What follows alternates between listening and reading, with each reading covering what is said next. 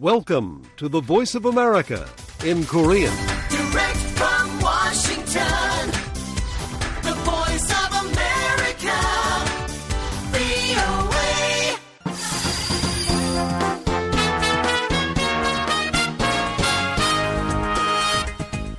여러분 안녕하십니까? 여기는 미국의 수도 워싱턴에서 보내드리는 VOA 방송입니다. 지금부터 VOA 아침 방송을 시작하겠습니다.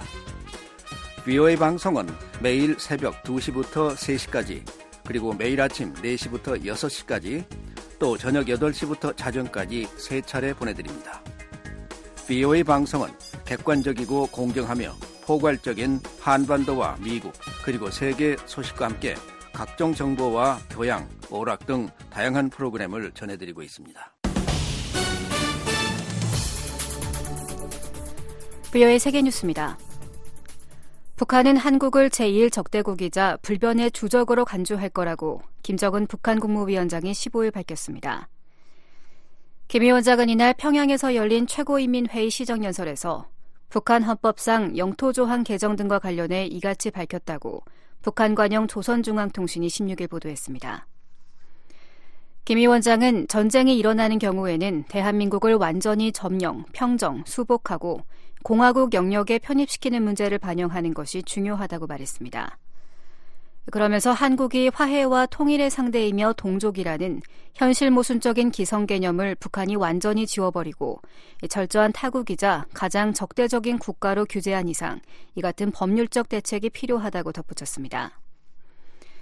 김 위원장은 특히 대한민국을 철도철미 제1의 적대국으로 불변의 주적으로 확고히 간주하도록 교육, 교양 사업을 강화한다는 것을 해당 조문에 연기하는 것이 옳다고 강조했습니다. 한편 윤석열 한국 대통령은 16일 용산 대통령실에서 연 국무회의에서 김 위원장의 이 같은 발언에 대해 북한 정권 스스로가 반민족적이고 반역사적 집단이란 사실을 자인한 것이라고 비판했습니다. 또 북한이 도발해 온다면 우리는 이를 몇 배로 응징할 것이라면서 전쟁이냐 평화냐를 놓고 벌이는 협박은 더 이상 통하지 않는다고 경고했습니다. 중국 국영은행들이 최근 러시아 고객들에 대한 규제를 강화하고 있는 것으로 알려졌습니다. 미 블룸버그 통신은 16일 관련 사안에 정토한 인사들을 인용해 미국 정부가 지난달 우크라이나에 대한 러시아의 전쟁 노력을 지원하는 제3국 금융기관들로 제재를 확대한 이후 중국 국영은행들이 러시아 고객들에 대한 자금 지원 규제를 강화하고 있다고 보도했습니다.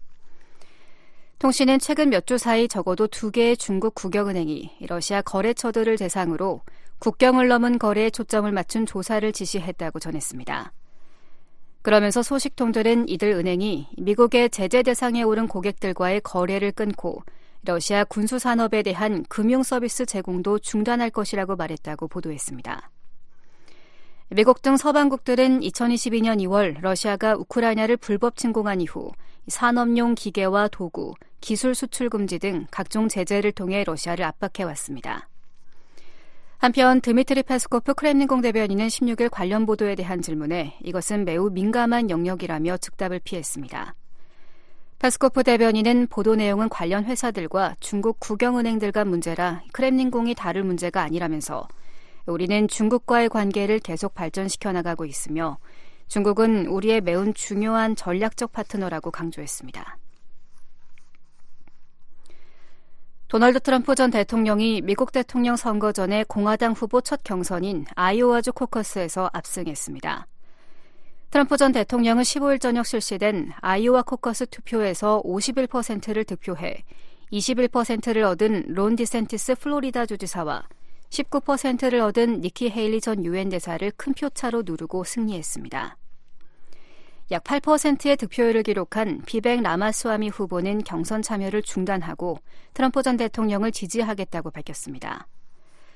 트럼프 전 대통령은 승리가 확정된 뒤 아이오와주 디모인에서 열린 행사에서 지금은 이 나라의 모두가 단결할 때라며 자신이 대통령에 당선되면 미국을 최우선에 두고 미국을 다시 위대하게 만들 것이라고 말했습니다. 미 언론들은 그동안 공화당 후보들을 상대로 한 여러 여론조사에서 압도적인 선두를 유지해온 트럼프 전 대통령이 이번 경선 압승으로 독주 체제를 더 굳혔다고 보도했습니다. 공화당의 두 번째 경선은 오는 23일 뉴햄프셔주에서 열립니다. 예멘 내 시아파 무장 조직 후티 반군이 15일 홍해를 지나는 미국 상선에 또다시 탄도미사일 공격을 감행했다고 미군 중부사령부가 밝혔습니다. 중부사령부는 이날 소셜미디어 X를 통한 보도자료에서 현지 시각 15일 오후 4시경 이란의 지원을 받는 후티 반군이 예멘 내 후티 통제 지역에서 대함 탄도미사일 한 발을 발사해 마셜 제도 선정 미국 화물선인 MV 지브롤터 이글호를 공격했다고 전했습니다. 이 공격으로 인한 부상자는 없었으며 해당 선박은 중대한 손상 없이 항행을 계속하고 있다고 중부사령부는 밝혔습니다. 중부사령부는 이 공격보다 2시간가량 앞서 또 다른 대함 탄도미사일 한 발이 남홍의 해운 항로 쪽으로 발사되는 것을 포착했지만 이들 미사일은 불발돼 예멘 영토에 떨어졌다고 전했습니다. 세계뉴스 김지훈이었습니다.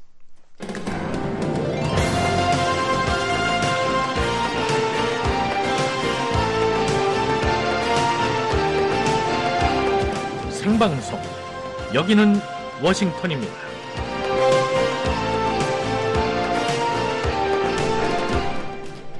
지금 카타르에서는 아시아와 중동 지역 24개 나라가 참가한 아시안컵 축구 대회가 열리고 있습니다. 어, 지난 13일 A조부터 F조까지 4개국씩 편성된 조별리그가 시작됐고요.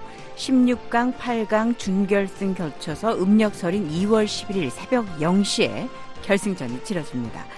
자, 지금까지 조별 경기에서 카타르, 호주, 일본, 아랍에미리트가 1차전에서 먼저 승리를 했고요. 15일 경기에서 한국이 바레인을 3대 1로 이겼고 어제는 요르단이 말레이시아를 4대 0으로 또 태국이 키르기스스탄을 2대 0으로 이기고 조별리그 선두 대열에 합류했습니다. 지금 이 시각은 사우디와 오만의 경기가 열리고 있습니다. 자, AFC Asian Cup 카타르 2023이 공식 명칭인 이번 카타르 아시안컵 축구 대회는 4년마다 열리는 아시아와 중동 지역 국가 간 축구 대항전이죠. 지역 축구의 최강국이 어딘지 또 어느 나라가 대륙간 컵 대회인 컨페더레이션스 컵에 나갈 수 있는지 가리게 되는데 보통 대회가 여름에 열리는데 이번에는 개최국 카타르의 날씨를 고려해서 일정을 겨울로 바꿨습니다. 자, 전문가들은 이번 대회 우승 후보로 유럽 명문팀에서 뛰는 선수들이 많이 있는 그리고 64년 만에 우승에 도전하는 한국, 어, 한국의 전통 막, 어, 전통적인 맛은 일본을 우승 후보국으로 꼽고 있고요. 이번 대회는 특히 분쟁 중인 팔레스타인구, 팔레스타인도 참가를 해서 관중석에서 전쟁 종식의 구호 또 응원의 함성이 쏟아지게 됐습니다. 자, 이번 아시안컵 축구 대회는 여성 심판 5명도 활약합니다. 또 2년 전 카타르 월드컵 대회 때 첫 선을 보였던 추적 카메라가 모든 선수의 움직임과 위치를 파악해서 판정의 정확성을 높이는 반자동 옵사이드 판독 기술도 적용되고 있습니다. 생방송 여기는 워싱턴입니다. 저는 도성민이고요. 오늘의 주간 프로그램은 이야기 미국사입니다. 해리 트루먼 대통령 시대에 관한 내용이고요. 지구촌 오늘 아메리카 나우 미국 정치 ABC VOA 매일 영어도 이어집니다.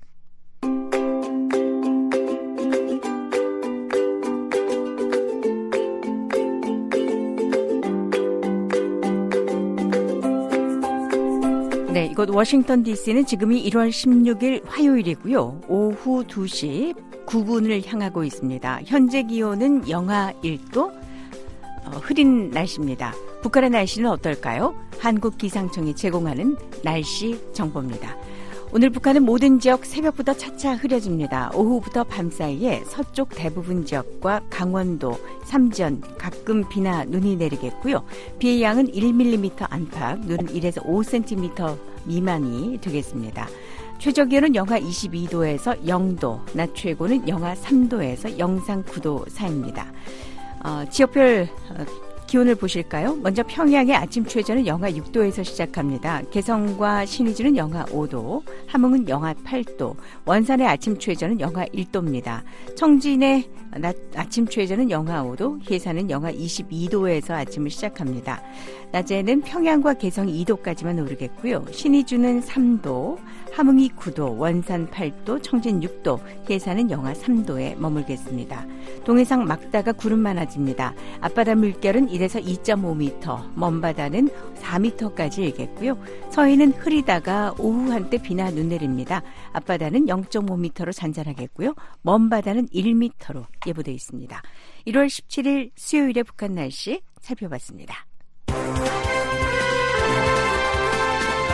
살아있는 뉴스. 손에 잡히는 뉴스. 생방송 여기는 워싱턴입니다.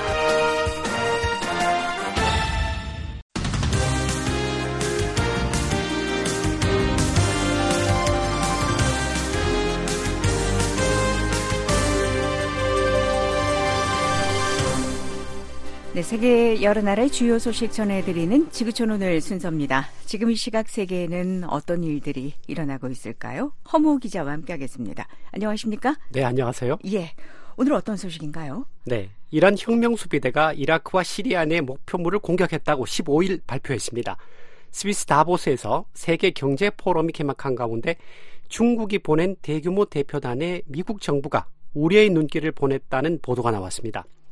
마지막으로 팬데믹 후에 세계 5대 부자의 자산은 2배 이상 증가한 반면 같은 기간에 세계 인구 50억 명은 더 가난해졌다는 그 국제 구호기구 보고서 전해드리겠습니다. 네. 자, 지구촌 오늘 아, 첫 소식입니다. 먼저 이란이 이라크와 시리아 내 목표물 공격했다는 발표를 했는데 그 소식부터 보겠습니다. 네, 이란 혁명 수비대는 이라크 내 모사드 본부와 시리나, 시리아 내 테러 분자들을 공격했다고 15일 발표했습니다. 이런 가운데 이라크 정부는 이란의 공격이 주권 침해라면서 강하게 반발했습니다. 네. 이번 공격에 대해서 이란 쪽에서는 구체적으로 어떤 주장을 했습니까?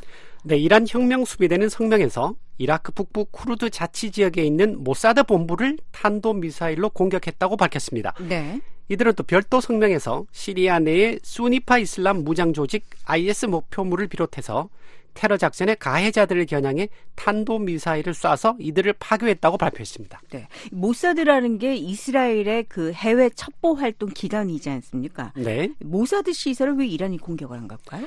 네, 지난해 12월 시리아에서 이스라엘의 공격으로 현지 군사 고문관으로 있던 고위급 지휘관을 포함해 혁명 수비대 대원 3명이 사망했었습니다. 네. 당시 이란이 보복을 다짐했던 적이 있었는데요. 이번 이라크 내 공격은 이를 실행한 것으로 보입니다. 네.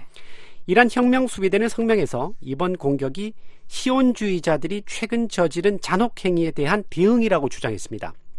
한편 쿠르드 지역 정부는 이라크 북부 에르빌에 있는 미국 영사관 근처에 미사일이 떨어져서 4명이 숨지고 6명이 다쳤다고 밝혔습니다. 예. 그러면 이란 혁명 수비대가 시리아 내 IS 목표물은 왜 공격한 겁니까?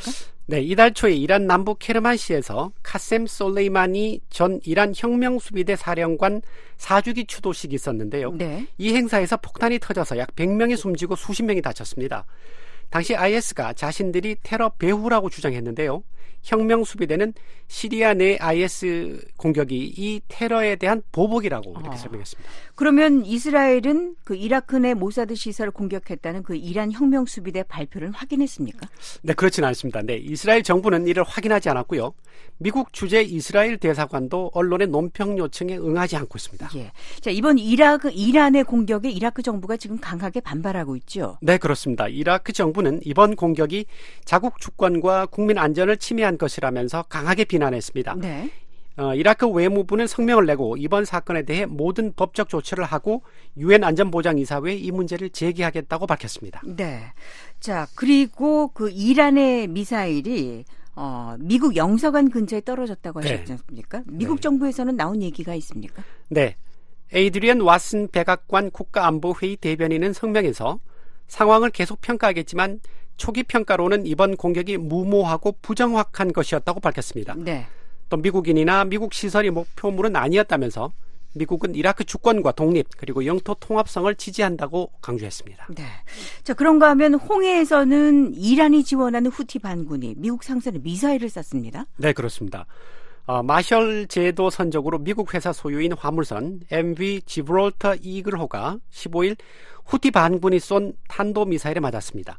영국 해상무역관리국은 이 배가 아덴 남동쪽 177km 해상에서 공격받았고 선박 좌현 쪽이 미사일에 맞았다고 선장이 알려왔다고 네, 이렇게 아. 밝혔습니다. 네. 공격으로 인한 피해는 어느 정도입니까? 네, 미국 중부 사령부는 사상자나 심각한 피해가 없었다면서 배가 원래 갈 길을 항해하고 있다 이렇게 어. 밝혔습니다. 그러면 후티 반군 측에서도 이번 공격을 확인했습니까? 예, 그렇습니다. 어, 야히야 사리 후티 반군 대변인은 15일 밤 TV 연설에서 이번 공격을 자신들이 감행했다고 확인했습니다. 네. 사리 대변인은 예멘군은 우리나라를 겨냥한 침략에 가담하는 모든 미국이나 영국 배우와 군함들을 적대적 목표물로 간주할 것이라고 위협했습니다. 네. 자, 미군하고 영국군이 예멘 내 후티 반군 목표물을 공격한 것이 지난 12일과 13일이었는데 그 네. 이후에도 후티 반군 측은 계속 홍해에서 상선들 공격하겠다고 위협해 왔죠. 네, 맞습니다. 앞서 나스룰딘 아메르 후티 대변인은 알자지라 방송에 지난주 자신들을 겨냥한 공습을 이유로 영국과 미국 선박들이 합법적 목표물이 됐다고 선언했습니다. 그는 이제 공격 대상이 이스라엘행 선박이어야 할 필요는 없다면서 미국은 해상 안전을 상실할 위기에 처했다 이렇게 말했습니다. 그리고 14일에는 후티 반군이 미 해군 구축함도 공격을 했고요. 네, 그렇습니다. 후티 반군이 이날 구축함 라분함을 향해 대함 미사일을 쐈는데요. 미군 전투기가 이 미사일을 격추했다고 합니다.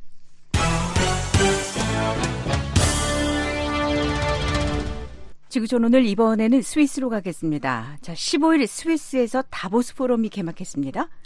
예, 그렇습니다. 세계 각국 정치권과 경제 분야 주요 인사들이 참석한 세계 경제 포럼, 이른바 다보스 포럼이 15일 스위스 다보스에서 시작됐습니다. 이 행사는 세계 저명 기업인이나 경제학자, 언론인, 정치인 등이 모여서 범세계적인 경제 문제 관해 토론하고 또 국제적 실천 과제를 모색하는 국제 민간 회의인데요. 네. 올해로 54회째를 맞은 다보스 포럼은 오는 19일까지 이어집니다. 네. 자, 그러면 첫날 다보스 포럼의 첫날 행사 일정부터 좀 짚어볼까요? 네, 첫날에는 환영 행사 위주로 진행됐습니다. 본격적인 일정은 둘째 날인 16일 시작됐는데요. 네. 이날 우르술라 폰데어 라이엔 그 유럽연합 집행위원장, 또 제이크 설리번 미국 백악관 국가안보보좌관, 볼로디미르 젤렌스키 우크라이나 대통령, 옌스 스톨텐베르그 북대서양 조약기구 사무총장, 또 리창 중국 총리 등 이런 사람들이 연설합니다. 네. 자, 이번 다보스 포럼에 중국이 아주 대규모의 대표단을 보냈다는데 네. 이 중국 대표단이 미국 정부를 우려하게 했다. 이런 보도가 나왔더라고요. 예, 그렇습니다. 미국 정치 전문 매체인 폴리티코가 15일 보도한 내용입니다. 폴리티코는 미국이 중국 대표단의 규모와 활동 의도를 우려해서 다보스 포럼에서 토니 블링컨 국무장관과 스위스 관리들 간 그 회담을 추진하고 있다고 보도했습니다. 네.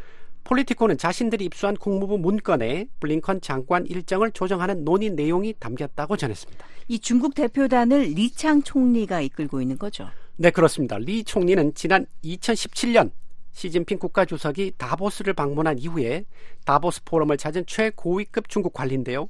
이번에 왕원타오 상무장관과 중국 인민은행장 그리고 여타 행정부처 고위 관리들을 대동하고 참석했습니다. 리 총리는 16일 연설에서 중국 인구가 급격하게 도시화하고 중산층이 늘어날 것으로 예상됨에 따라서 외국 자본의 중국 투자가 잠재력이 있다 이렇게 강조했습니다. 네. 자, 그런데 왜 미국 정부가 이렇게 중국 대표단을 우려하는 겁니까? 근데 폴리티코는 미국 측 움직임이 어, 중립국 중립국인 그 스위스에 중국이 접근하는 와중에 스위스가 미국의 질린 느낌을 받지 않도록 하기 위한 노력으로 보인다 이렇게 분석을 했습니다. 아, 미국이 이렇게 급하게 블링컨 국무장관과 스위스 관리들의 회담 일정을 잡으려는 것이 중국이 이번 행사를 통해서 스위스에 접근하려는 것에 어떤 대응하려는 조처다. 이런 얘기인가요? 예, 그렇습니다.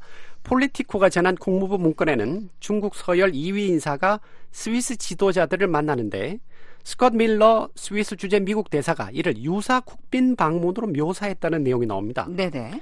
이 문건에는 또 블링컨 장관이 신임 비올라 암헤르트 스위스 대통령과 최소한 악수라도 하지 않으면 여론이 좋지 않을 것으로 밀러 대사가 믿는다는 내용도 어. 들어가 있습니다. 그러니까 미국의 블링컨 국무장관이 스위스 대통령을 꼭 만날 필요가 있다. 이런 얘기네요. 예, 맞습니다. 이와 관련해서 국무부 대변인은 14일 블링컨 장관이 스위스 관리들을 만날 것이라고 전했는데요.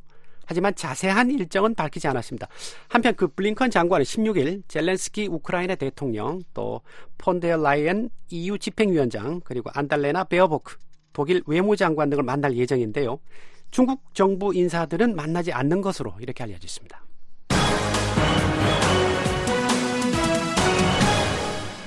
네, 지구촌 오늘 지구상에서 가장 부자인 다섯 명이 다섯 명의 사람들이 최근 몇 년 동안에 훨씬 더 부자가 됐다는 소식 보겠습니다. 네. 지난 14일 옥스팜이 연례 불평등 보고서를 발표했습니다.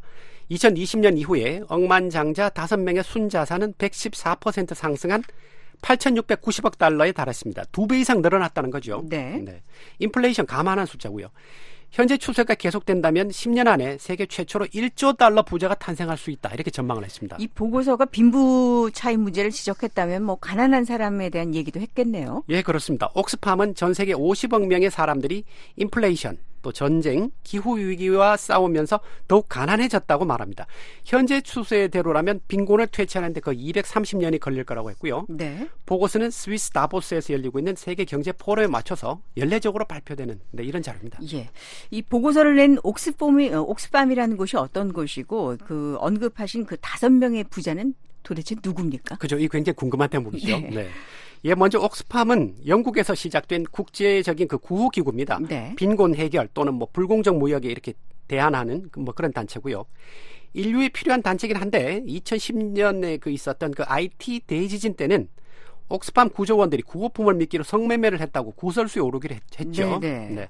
그리고 하여튼 이들이 말하는 억만장자는 베르나르 아르노, 그 우리가 쉽게 알 수 있는 그 루이뷔통 소유주고요. 그 워렌 버핏, 래리 엘리슨, 뭐 일론 머스크 이렇게 있는데 래리 엘리슨은 그 오라클 소유주입니다. 예. 뭐 유명한 부자들은 다 있네요. 그렇죠, 네, 네. 자, 옥스팜이 그러니까 이들 억만장자들은 지금이 그 어느 때보다 좋은 시기다 이렇게 표현을 했는데 뭐 사실 억만장자는 언제라도 좋지 않겠습니까? 네, 맞습니다. 옥스팜 아메리카의 경제 및 인종정의 정책 담당자인 레베카 리델이 한 말입니다.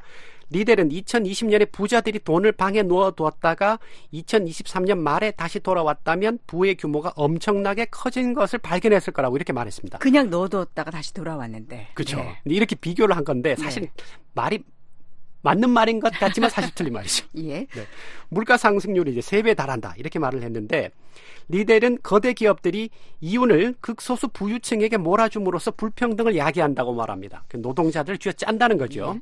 반드시 맞는 말로는 또 보이지 않은 것 같기도 한데요. 네. 반면에 이전 세계의 많은 그냥 보통 사람들 지난 10년은 더 힘든 시기였다 이렇게 지적을 하고 있네요. 네, 리델은 우리 삶이 이렇게 황폐화된 건 팬데믹이라고 말합니다. 네. 다섯 명 부자 재산은 2020년 이후에 두배 이상 증가했고 이 숫자는 시간당 1,400만 달러의 속도로 거의 50억 명의 사람들이 더 가난해진 거다. 이렇게 표현했고요. 심지어 옥스팜 인터내셔널의 그 아미타 베하르는 10억 달러를 가진 사람은 아무도 없어야 한다. 이렇게 주장하기도 했습니다. 이런 옥스팜의 논리라면 비판하는 사람들도 있겠는데요. 예, 그렇습니다. 부자들이 더 부유해지고 있다는 사실 자체는 맞습니다. 그러나 옥스팜의 분석이 오해 소지가 있다고 말하는 사람들도 있습니다. 네. 그 싱크탱크인 CGD의 그 찰스 케니 선임 연구원은 이 수치가 단순히 산술적인 계산으로 도출된 거라고 지적을 합니다. 예를 네. 들어서 부유한 나라에서도 로스쿨에 진학하거나 집을 사기 위해서 돈을 쓸수 있는 사람들이 있다는 거죠. 그렇죠. 네. 또 삶의 결과적인 측면에서 더 나빠지지 않았다 이렇게 설명합니다. 예를 들자면 이렇게 식량이나 교육, 의료 이런 삶의 질이 예전보다 나빠지지 않았다는 겁니다. 실제로 과거를 돌아보면은 세계에서 가장 가난한 사람들 중에 상당수가 실제로는 예전보다 더 나은 삶을 살고 있다 이렇게 말합니다. 네. 그 비록 이제 최상위층만 보면은 부의 편중이 있는 것처럼 보이지만요. 아, 그러면 이 옥스팜 보고서가 이런 불평등을 어떻게 하면 해결할 수 있는지 그런 대안 같은 것도 제시를 했습니까? 예, 그렇습니다. 옥스팜은 주주에게 이익이 되는 구조가 아닌 공정무역 또는 뭐 노동자 협동조합에 기반한 기업을 만들자거나 또는 정부가 나서서 기업을 더 규제해야 된다 이렇게 말을 하고 있습니다. 이런 접근 방식이 실제로 효과가 있을까요? 네, 반드시 그런 것만은 아닙니다. 웨버 주립대학교의 경제학자 존 무쿰 음바쿠는 가난한 사람들에게 유리하게 소득을 재분배하는 게 매우 어렵다 이렇게 말을 합니다. 이 교수는 카메론 출신이고요. 음바쿠 교수는 그 공공 서비스 개선에 투자해야 된다 이렇게 주장을 하는데 네. 교육과 의료 또는 뭐 음식, 깨끗한 물 이런 것들 말이죠. 음. 그리고 특히 이제 이 교수는 아프리카 국가들에서 그 특별히 그 여성의 교육을 강조하고 있습니다. 예, 아프리카 국가들이 이 가난을 벗어나지 못하는 이유로 시장 경제를 제국주의로 잘못 이해한 탓이다. 이렇게 네. 보는 시각도 있죠. 네, 그렇습니다. 서구 열강의 식민 통치에서 독립했던 그 아프리카 국가 대부분이 민주주의와 자본주의를 제국주의로 오해하고 완강하게 거부를 했거든요. 네. 실제로 지금 가난한 국가들의 공통점이죠. 결국 자유와 시장 경제에 대한 반감으로 사회주의 노선을 선택한 건데 그 결과 지금 이제 그런 국가들은 대다수가 독립하기 전보다 훨씬 심각한 빈곤의 늪에 빠져 있습니다. 네. 국민들은 해외 구호에 목을 메고 있는데 권력자들은 상상을 초월하는 그런 부를 축적한 거죠. 그러니까 사회주의 실험은 모두 실패로 끝났다고 봐야죠. 북한도 마찬가지고요. 네. 자, 지구촌 오늘 지금까지 허무 기자였습니다.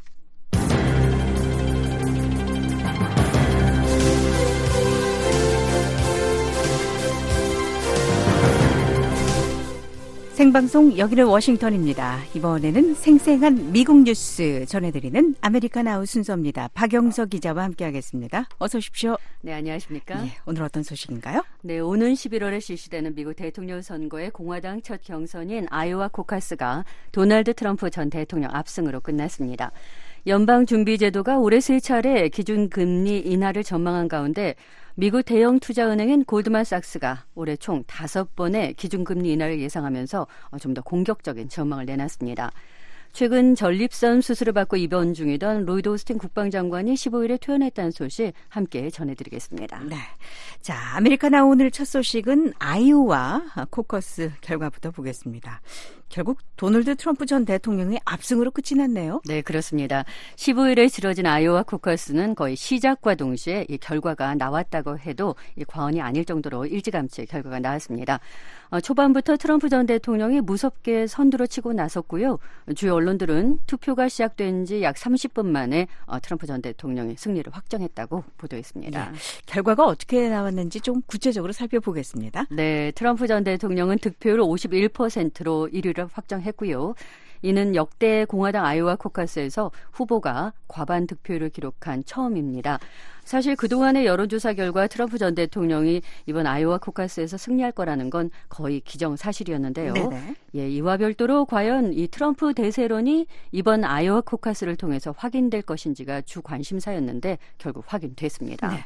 뭐 1위가 될 것으로 확실해 보이는 트럼프 대통령 뭐 전 대통령 말고 어느 후보가 과연 그럼 2위가 될 것인가? 이 부분도 주요 관심사였죠. 네, 맞습니다. 그동안에 발표된 여론조사를 보면 론 디샌티스 플로리다 주지사 그리고 니키 헤일리 전 유엔 대사가 2위 자리를 놓고 치열한 접전을 벌였습니다. 어, 특히 초반에는 디샌티스 주지사가 트럼프 전 대통령에 맞설 대항마로 주목을 받으면서 2위 그룹을 이끌었었는데요. 네.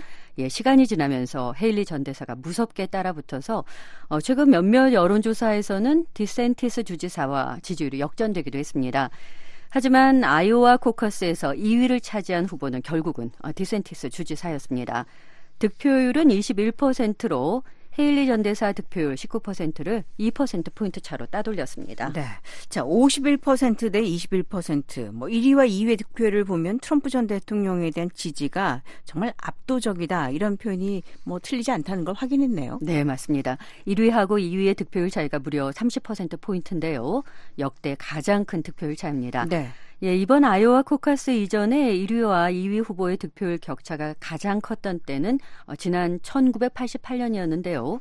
당시 박돌 어, 연- 전 연방 상원 의원이 2위 후보를 12.8%포인트 차로 이겼습니다. 네. 자, 공화당 경선에 나선 다른 후보들의 득표율은 어땠습니까? 네, 4위는 기업가 출신 비백 라마스와미 후보로 득표율이 7.7%였습니다. 이후 5위부터는 득표율이 1%를 채 넘지 않았습니다. 라마스와미 후보는 아이오와 코커스를 끝으로 후보에서 사퇴하겠다고 밝혔고요. 이후 트럼프 전 대통령을 지지한다고 밝혀서 예, 트럼프 전 대통령 대세론에 힘을 보탰습니다. 네. 자, 아이오와 코커스에서 압승을 거둔 트럼프 전 대통령의 승리 소감부터 들어보겠습니다. 네, 트럼프 전 대통령은 공화당이든 민주당이든 진보든지 보수든지 다 함께하길 바란다면서 이 통합의 메시지를 내놨습니다. 그러면서 우리는 단결할 것이고 조만간 이루어질 거라고 말했습니다. 네. 자, 치열한 접전 끝에 2위가 된 디샌티스 주지사 어떤 얘기했습니까? 네, 디샌티스 주지사는 여러분의 지원 덕분에 우리를 향한 공격에도 불구하고 아이오와 주에서 티켓을 따냈다고 소감을 내놨습니다. 네. 헤일리 전 유엔 대사 어떤 입장이었나요? 네, 헤일리 전 대사는 뉴햄프셔주 프라이머리 등 다음 경선에서의 분전을 다짐했습니다. 헤일리 전 대사는 그동안에 뉴햄프셔주, 사우스캐롤라이나주 그리고 다른 지역에서 우리가 얼마나 잘해왔는지를 볼 때 이번 아이오와 코커스는 공화당 경선을 2인 경선으로 만들었다고 할 수 있다고 말했습니다. 네. 자, 트럼프 전 대통령에서 대통령의 압승에서 이 공화당 유권자들이 무엇을 원하는지 관심이 무엇이었는지 그런 사안들이 좀 드러났죠. 네, 맞습니다. CBS 뉴스가 이날 코커스에 참여한 공화당원들을 대상으로 실시한 입구 조사 결과를 내놨는데요. 네. 예, 이 결과를 보면 유권자들이 어느 분야에 큰 관심을 두고 있는지 확인됐습니다. 응답자 가운데서 40%가 이민 문제가 가장 중요하다고 했고요. 네. 예, 이어서 경제를 꼽은 응답자가 35%, 외교 정책과 낙태 문제를 지목한 응답자가 각각 11%였습니다. 네. 이 공화당 유권자들이 바라는 그 대통령 후보의 자질로는 어떤 것들이 꼽혔습니까? 자신의 가치를 공유할 수 있는 후보가 가장 중요하다고 밝힌 응답자가 40%로 가장 많았습니다. 예. 예, 이어서 나와 같은 사람을 위해 싸워줄 후보를 선택한 응답자가 34%였고요. 14%는 조 바이든을 이길 수 있는 후보를 음. 그리고 11%는 옳은 성품을 가진 후보를 꼽았습니다. 예. 지금 트럼프 전 대통령이 직면한 가장 큰 도전이라고 하면 아무래도 사법 리스크 아니겠습니까? 맞습니다. 지난해 네 번이나 기소가 됐었는데 자, 이 부분에 대한 공화당 유권자들의 생각은 어떻습니까? 네, 이번 입구 조사 결과만 놓고 보면 이 공화 당 유권자들에게 이 트럼프 전 대통령이 직면한 사법 리스크는 별로 크게 작용하지 않은 것 같습니다. 네. 예, 트럼프 전 대통령이 유죄를 선고받아도 대통령으로서 적합한가 이 질문에 응답자의 64%가 그렇다고 답했고요. 네. 아니다라고 답한 응답자는 31%에 그쳤습니다. 자, 그런가 하면 이번 아이오와 코커스에서 이 극한의 한파가 변수로 작용할 것이다. 뭐 이런 분석도 있었는데 네. 실제 날씨가 아이오와 코커스에 영향을 미쳤습니까? 네, 미쳤습니다. 코커스가 열린 당일 아이오와주 기온이 영하 20도 가까이 떨어졌는데요. 예. 예, 혹한의 날씨가 영향을 미쳤습니다. 이번 코커스 참석 인원은 11만 명으로 2016년에 18만 6천 명에 한참 미치지 못했습니다. 예, 특히 2000년 8만 7천 명 이후에 가장 낮은 투표율입니다. 네. 자, 앞으로의 그 대통령 후보를 뽑는 공화당의 경선 일정 어떻게 됩니까? 네, 다음 주 23일에 뉴햄프셔주 프라이머리가 예정돼 있고요. 2월에는 네바다와 버진 아일랜드 코커스, 사우스 캐롤라이나 프라이머리 등이 차례로 이어집니다. 그리고 이 3월 5일은 미국령을 포함해서 17개 지역에서 경선이 치러지는 이른바 슈퍼 화요일인데요. 이때쯤에 최종 후보 윤곽이 드러날 걸로 보입니다.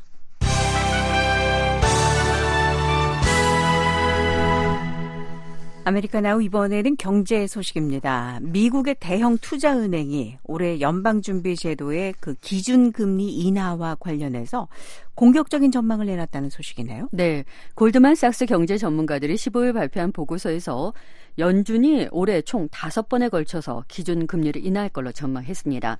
그동안에 나온 기준 금리 관련 전망 가운데서 매우 공격적인 전망이라는 평가를 받습니다. 네. 그러면 이번 전망은 연준이 발표한 기준 금리 인하 전망과 비교해 보면 어떤가요? 네, 앞서 연준은 최근 보고서에서 올해 말의 기준 금리 중간값이 4.6%일 걸로 전망했는데요. 이는 현재의 기준 금리인 5.25에서 5.5%의 중간값보다 0.75%포인트 낮은 겁니다. 그러니까 산술적으로 계산해 보면 0.25%포인트씩 3번 인하할 거라는 전망인데요. 그런데 골드만삭스는 연준이 여기서 두 차례 더 인하할 걸로 예상한 겁니다. 골드만삭스는 그러면 연준의 기준 금리 인하하는 시점이 언제 정도일 거라고 예상을 했습니까? 네, 올 3월부터 인하에 나설 거라는 게 골드만삭스 전문가들 예상입니다. 예. 예, 연준은 1년에 총 8차례에 걸쳐서 연방 공개 시장 위원회 회의를 열고 기준 금리를 발표하는데요. 1월을 시작으로 해서 3월, 4월, 6월, 7월, 그리고 9월과 11월, 12월 이렇게 모두 8번입니다.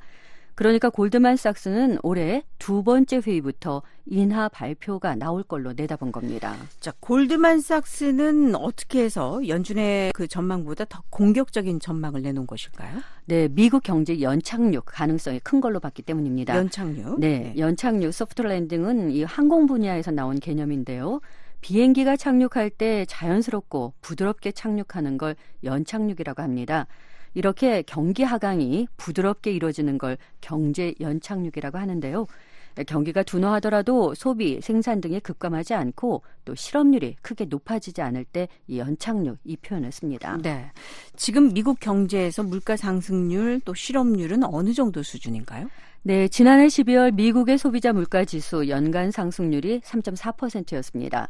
연준이 목표로 하는 2%대보다는 높지만 2022년 6월 이 9.1%로 정점을 찍었을 때와 비교하면 많이 내려온 겁니다. 네. 예, 또 지난해 12월 기준으로 미국의 실업률이 3.7%인데요. 23개월 연속 4% 이하 실업률이 유지되고 있습니다. 네. 자, 이렇게 전망을 내놓은 골드만삭스의 설명을 좀 들어보죠. 네, 골드만삭스의 얀 하치우스 수석 이카노미스트는 지난해 12월 기준 금리 발표 후에 아, 제롬 파월 연준 의장이 물가 상승률이 2%대로 떨어지기 전에 어, 기준금리를 내리겠다고 한, 언급한 걸 들면서 그게 3월부터일 걸로 본다고 밝혔습니다. 네네. 예, 그러면서 연준이 한꺼번에 0.5%포인트 내릴 가능성은 낮을 걸로 본다고 덧붙였는데요. 만약 이 골드만삭스 전망대로 연준이 0.25%포인트씩 다섯 차례 기준 금리를 인하한다면 올해 말의 기준 금리는 4에서 4.2% 25%가 됩니다. 네. 이 기준 금리라는 게 말 그대로 기준이 되는 이자율 아니겠습니까? 그렇죠. 신용카드 이자율이라든지 자동차 대출 이자율 뭐 여러 금리에 영향을 미치고 특히 그 주택 담보 대출 모기지 이자율 이 이자율이라고 하는데 여기도 영향을 미치는 거죠. 네, 맞습니다. 2022년부터 2023년까지 연준이 총 11차례에 걸쳐서 기준 금리를 올리면서 이 주택담보대출 모기지 이자율도 큰 폭으로 올랐습니다. 네네. 예, 지난해 한때 이 30년 만기 모기지 이자율이 8%에 육박하기도 했는데요. 1월 10일 현재는 7% 초반대로 떨어졌습니다. 한편 올해 연준의 기준금리 인하 전망이 나오면서 이 모기지 이자율도 내려갈 거라는 기대가 커졌는데요. 최근 발표된 여론조사에 따르면 미국인 10명 가운데 약 3명은 1년 안에 모기지 이자율이 떨어질 걸로 기대하는 목소리가 나오고 있습니다.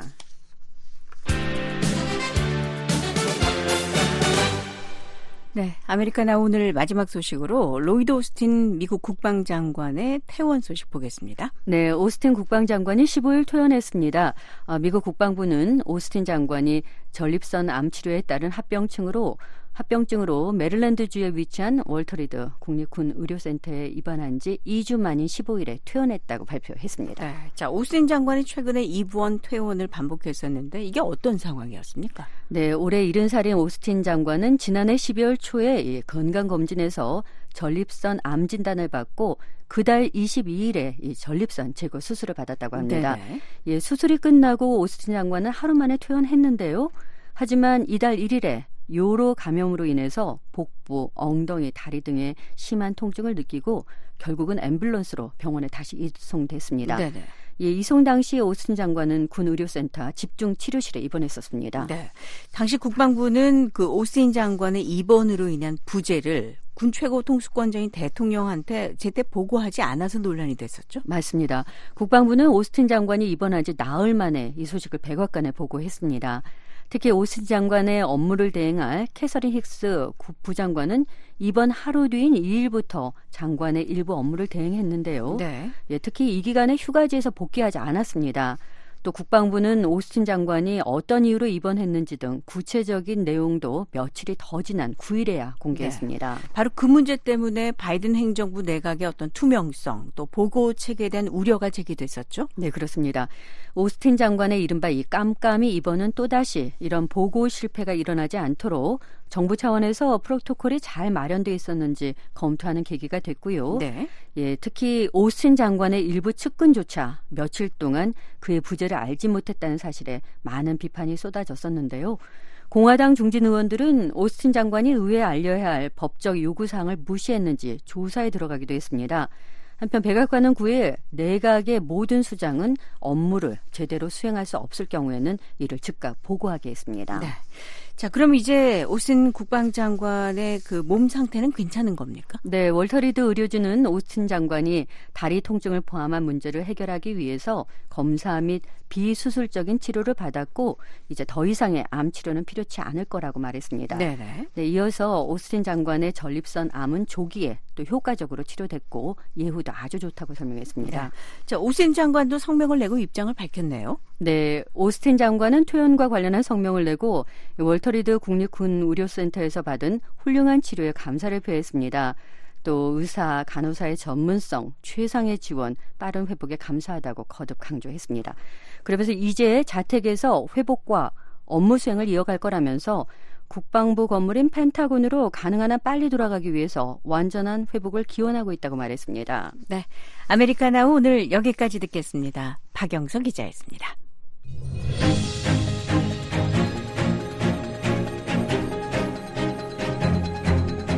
미국 정치 제도의 내력과 현재를 소개해드리는 미국 정치 ABC입니다. 미국은 지난 몇 년 동안 미국의 첨단 기술과 제품이 중국에서 군사용으로 쓰이는 것을 막기 위해서 해당 기술과 제품의 대중국 수출을 통제해 왔습니다. 그래서 이와 관련된 뉴스에서 자주 들을 수 있는 부서가 바로 상무부 산업안보국입니다. 미국 정치 ABC 오늘은 이 상무부 산업안보국에 관해서 알아보겠습니다. 김정우 기자입니다. Restrictions imposed by Washington last year prevented the firm from exporting cutting edge AI semiconductors to China. But Nvidia soon found a workaround. 2023년 10월 미국 정부는 엔비디아사가 만드는 첨단 인공지능 AI 칩의 대중국 수출 통제를 더욱 강화한다고 발표했습니다. 적성국에 대한 수출 통제는 미국 대외 정책 목표를 실현하는 데 있어 매우 중요합니다. 이런 수출 통제 책임을 맡고 있는 부처 가운데 하나가 상무부 산하의 산업안보국 BIS입니다. BIS는 인터넷 홈페이지에서 자신들 임무를 효과적 수출 통제와 협약 준수 체제를 보장하고 지속하는 미국의 기술 지배력을 진흥함으로써 국가 안보와 대외 정책 그리고 경제 목표를 진전시키는 것이라고 설명합니다. 이를 위해 BIS는 효과적이고 효율적인 방식으로 민감한 제품이나 기술의 수출을 규제하며 수출 통제와 반불매 운동 그리고 공공안전법을 집행합니다. 또 수출 통제나 전략적 무역 현안에 있어 다른 나라들을 돕거나 이들과 협력하며 미국 산업계가 국제 군비 통제 협약을 준수하는 것을 돕습니다. China is seriously concerned about a report that the United States has stopped granting US companies export licenses to tech giant Huawei. That's according to a foreign 미국의 전략물자 수출 통제 품목은 크게 이중 용도 품목과 군용 품목 그리고 원자력 품목 등으로 구분합니다. BIS는 이중 용도 품목의 수출 허가와 수출 통제 기능 집행을 관리합니다. 이중 용도 품목은 군사적 전략적 용도 및 상업적 용도의 이중으로 사용할 수 있는 품목을 말합니다. 지난 1985년 당시 로널드 레이건 행정부는 상무부의 국제무역국 ITA에 부여된 수출 통제와 지능 기능을 분리해 통제 기능을 BIS로 이관했습니다. BIS 조직은 수출 관리와 수출 집행 그리고 지원 관리 부서로 구성됩니다. 수출 담당 차관보 아래에는 다섯 개의 실이 있습니다. 다음 수출 집행 담당 차관보 산하에는 세 개의 실이 있습니다.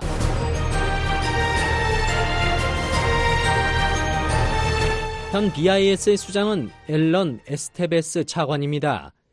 2023 회계년도 BIS 예산은 약 2억 달러였습니다.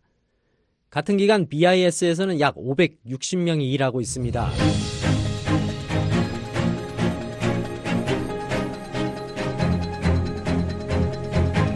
네, 미국 정치 ABC 오늘은 상무부 산업안보국 BIS에 관해 알아봤습니다. 지금까지 김정우였습니다. 미국이 보입니다. 세상이 열립니다. 생방송 여기는 워싱턴입니다.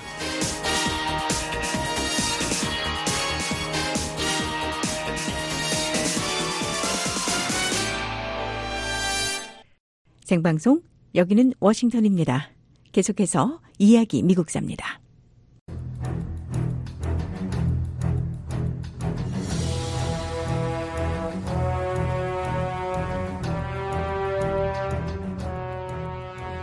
BOA 이야기 미국사 제47부 해리 트루먼 대통령 시대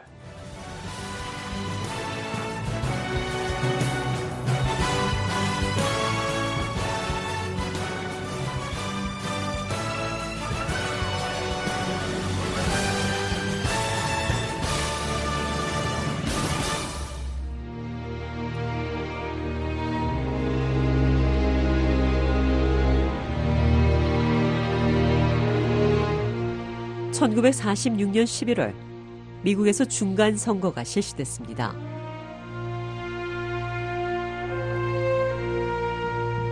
미국인 유권자들은 연방 의회와 주 의회 의원들을 선출하기 위해 투표권을 행사했습니다. 중간 선거 결과는 미국인들이 얼마나 해리 트루먼 대통령과 민주당에 만족하지 못하는지 증명해 보였습니다. 중간 선거에서 공화당이 18년 만에 상원과 하원을 모두 장악했고 25개 주에서 공화당 소속 후보가 주지사로 당선됐습니다. 민주당은 1946년 중간 선거에서 크게 패했습니다.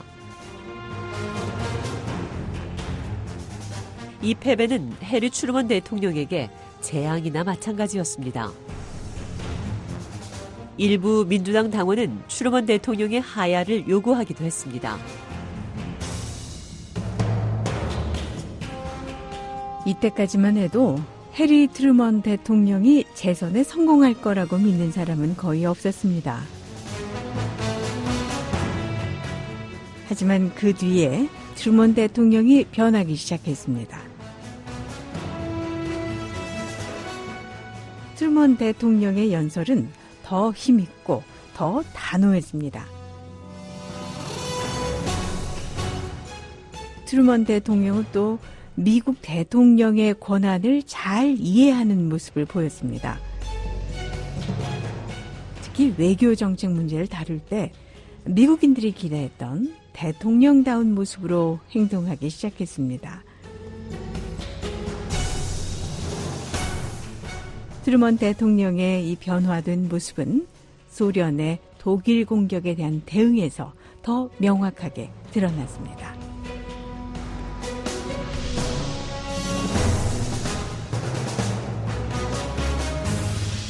해리 트루먼 대통령은 독일과 서유럽 다른 나라들이 재건할 수 있기를 바랐습니다. 트루먼 행정부는 마셜 플랜을 통해 유럽의 무너진 경제를 구하기 위해 서유럽 지도자들과 긴밀히 협력했습니다. 마셜 플랜은 제2차 세계대전으로 황폐해진 유럽 국가들을 돕기 위해 미국이 제안한 경제 원조 계획입니다.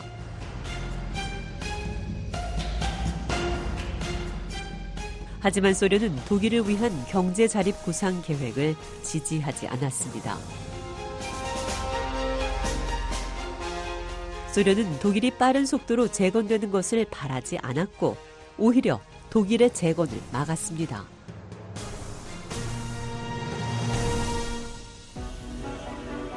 소련은 처음에는 독일 통화를 지나치게 많이 유통해 독일 화폐인 마르크의 가치를 떨어뜨리려 했습니다.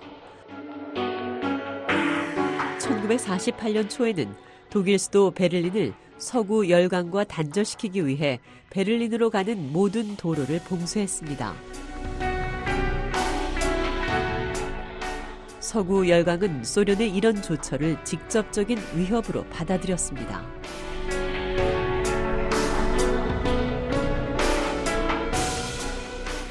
해리 트루먼 대통령은 소련의 위협에 어떻게 대응할 것인지를 결정해야 했습니다. 트루먼 대통령 앞에 세 가지 어려운 선택이 놓였습니다. 만약 미국 대통령이 아무런 조처를 하지 않는다면 세계는 미국이 약하고 소련의 공격을 막을 수 없다고 생각할 것입니다. 그렇다고 만약 트루먼 대통령이 무력으로 소련의 봉쇄에 맞선다면 자칫하면 3차 세계대전이 일어날 수도 있는 상황이었습니다.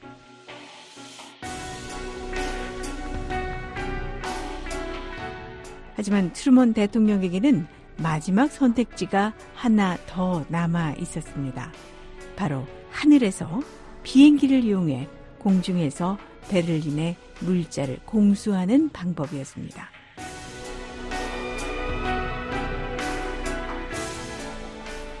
독일에 주둔한 미군 사령관은 식량과 연료 그리고 그 밖에 필요한 수천 킬로그램의 물품을 낙하산을 이용해 베를린 시민에게 내려보내는 방법을 제안했습니다. 그 방법을 한두 번에 그치지 않고 소련이 베를린을 계속해서 봉쇄하는 한 매일 낙하산으로 물자를 공급하는 계획이었습니다.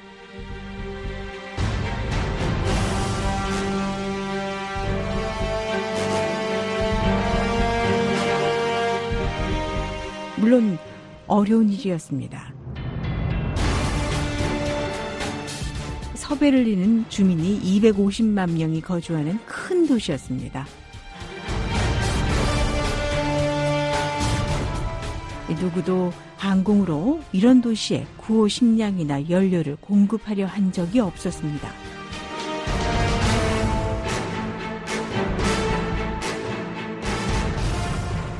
베를린 시민들에게 충분한 식량을 공급하려면 매일 밤낮으로 3분 30초마다 대형 C-47 수송기가 이륙해야 했습니다.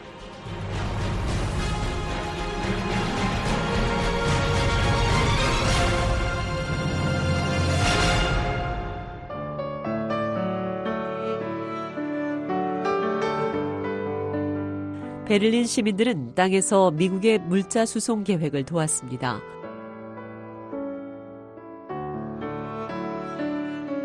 베를린 주민 2만 명 이상이 나서서 추가 착륙장을 건설하기 위해 밤낮으로 일했습니다.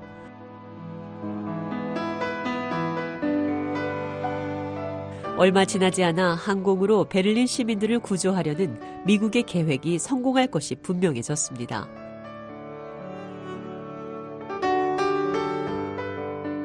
서베를린은 소련의 통제에서 벗어날 것입니다. 소련 역시 곧 이 사실을 깨달았습니다.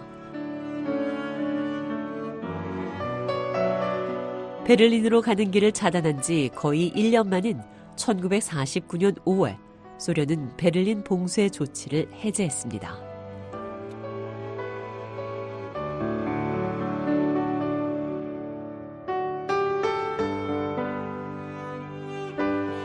베를린의 위기로 미국인들의 해리 트루먼 대통령을 바라보는 시각이 바뀌었습니다.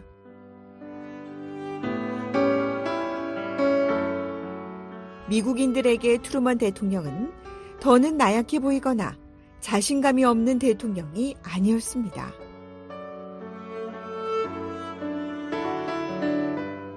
대통령 취임 초기에 보였던 유약한 이미지 대신 트루먼 대통령은 이제 세계 정세에 적극적으로 관여하는 지도자로서 역할을 하고 있었습니다.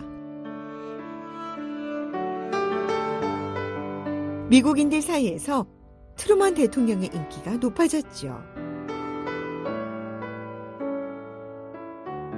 하지만 미국인 대부분은 트루먼 대통령이 1948년 대통령 선거에서 승리할 거라고 기대하지 않았습니다.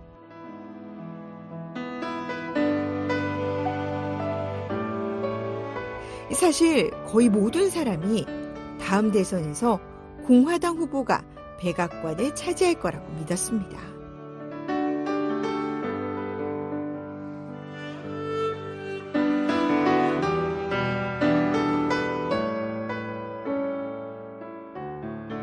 (1948년) 대통령 선거 운동은 미국 역사상 가장 흥미있고 놀라운 선거 가운데 하나로 얘기되고 있습니다.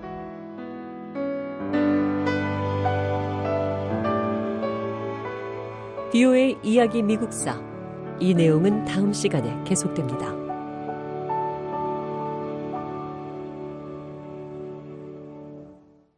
생방송 여기는 워싱턴입니다. 계속해서 회화와 문법을 동시에 공부하는 Everyday English, VOA 매일 영어가 이어집니다.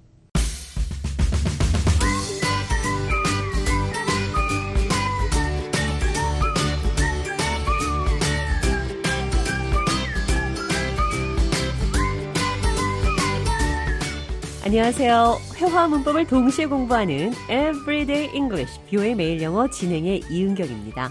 오늘은 경우에 따라 다르다. 어떤 질문을 받았을 때 대답을 정확히 줄 수 없는 경우 상황 봐서 이런 말 영어로 어떻게 표현하는지 배워보겠습니다. 대화 들어보시죠.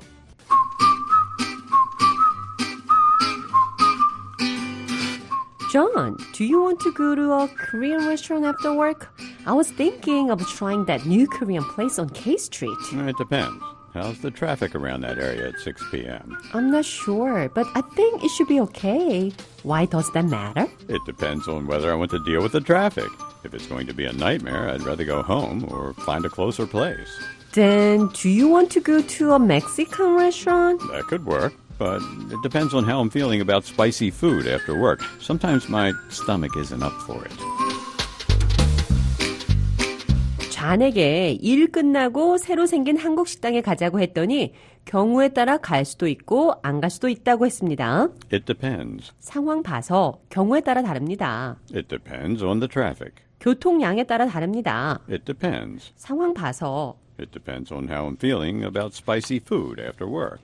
퇴근 후 내가 매운 음식에 어떤 기분이 들지 상황에 따라 다릅니다. 상대방의 질문에 간단히 It depends. 상황 봐서 It depends. it depends 이렇게 말할 수 있다는 거 기억하시면서 오늘의 대화 느린 속도로 들어보겠습니다.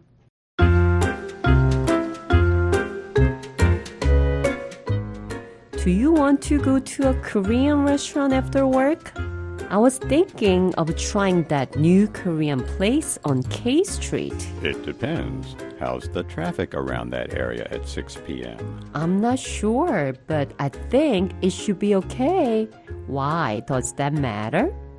It depends on whether I want to deal with the traffic. If it's going to be a nightmare, I'd rather go home or find a closer place. Then, do you want to go to a Mexican restaurant? That could work, but it depends on how I'm feeling about spicy food after work. Sometimes my stomach isn't up for it. 대화 해석해 보겠습니다.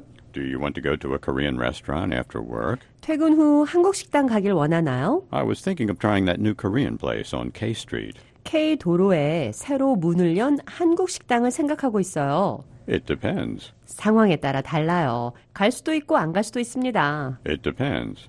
How's the traffic around that area at 6 p.m.? 저녁 6시 그 지역 교통 상황이 어떤가요? Why does that matter? 그게 뭐가 중요하죠? 그게 무슨 상관인가요? It depends on whether I want to deal with the traffic. 내가 교통체증과 상대할 기분인지 아닌지에 따라 결정됩니다. Then, do you want to go to a Mexican restaurant? 그러면 멕시코 식당 가길 원해요? It depends. 상황에 따라 다르죠. It depends on how I'm feeling about spicy food after work. 퇴근 후에 내가 매운 음식을 어떻게 느낄지 상황에 따라 다르죠. It depends. 상황에 따라 다르죠. 경우에 따라 다르죠. It depends. 상황 봐서 이 표현 기억하시면서 오늘의 대화 한 번 더 들어보겠습니다.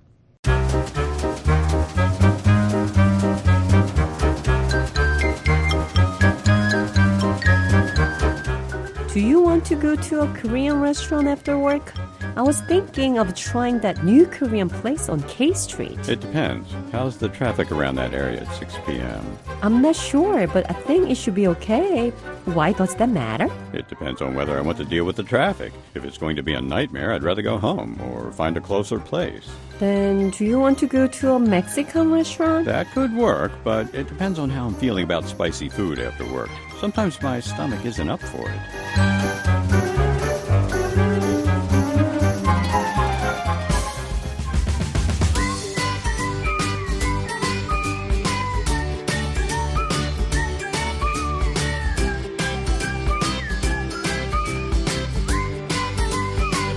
Everyday English, 비오의 매일 영어. 오늘은 It depends. 경우에 따라 다르다. 어떤 질문을 받았을 때 대답을 정확히 줄 수 없는 경우 상황 봐서 It depends. 영어로 표현해 봤습니다. 네, 생방송 여기는 워싱턴입니다. 오늘 준비한 소식 여기까지입니다. 계속해서 세계 뉴스 워싱턴 뉴스 광장 이어집니다. 진행의 도성민이었습니다. 함께 해 주신 여러분 고맙습니다. BOA 방송은 www.boakorea.com으로 접속하시면 다시 들으실 수 있습니다. 다시 듣고 싶은 프로그램이나 방송 원고를 보기 원하시는 분은 www.boakorea.com을 방문하시기 바랍니다.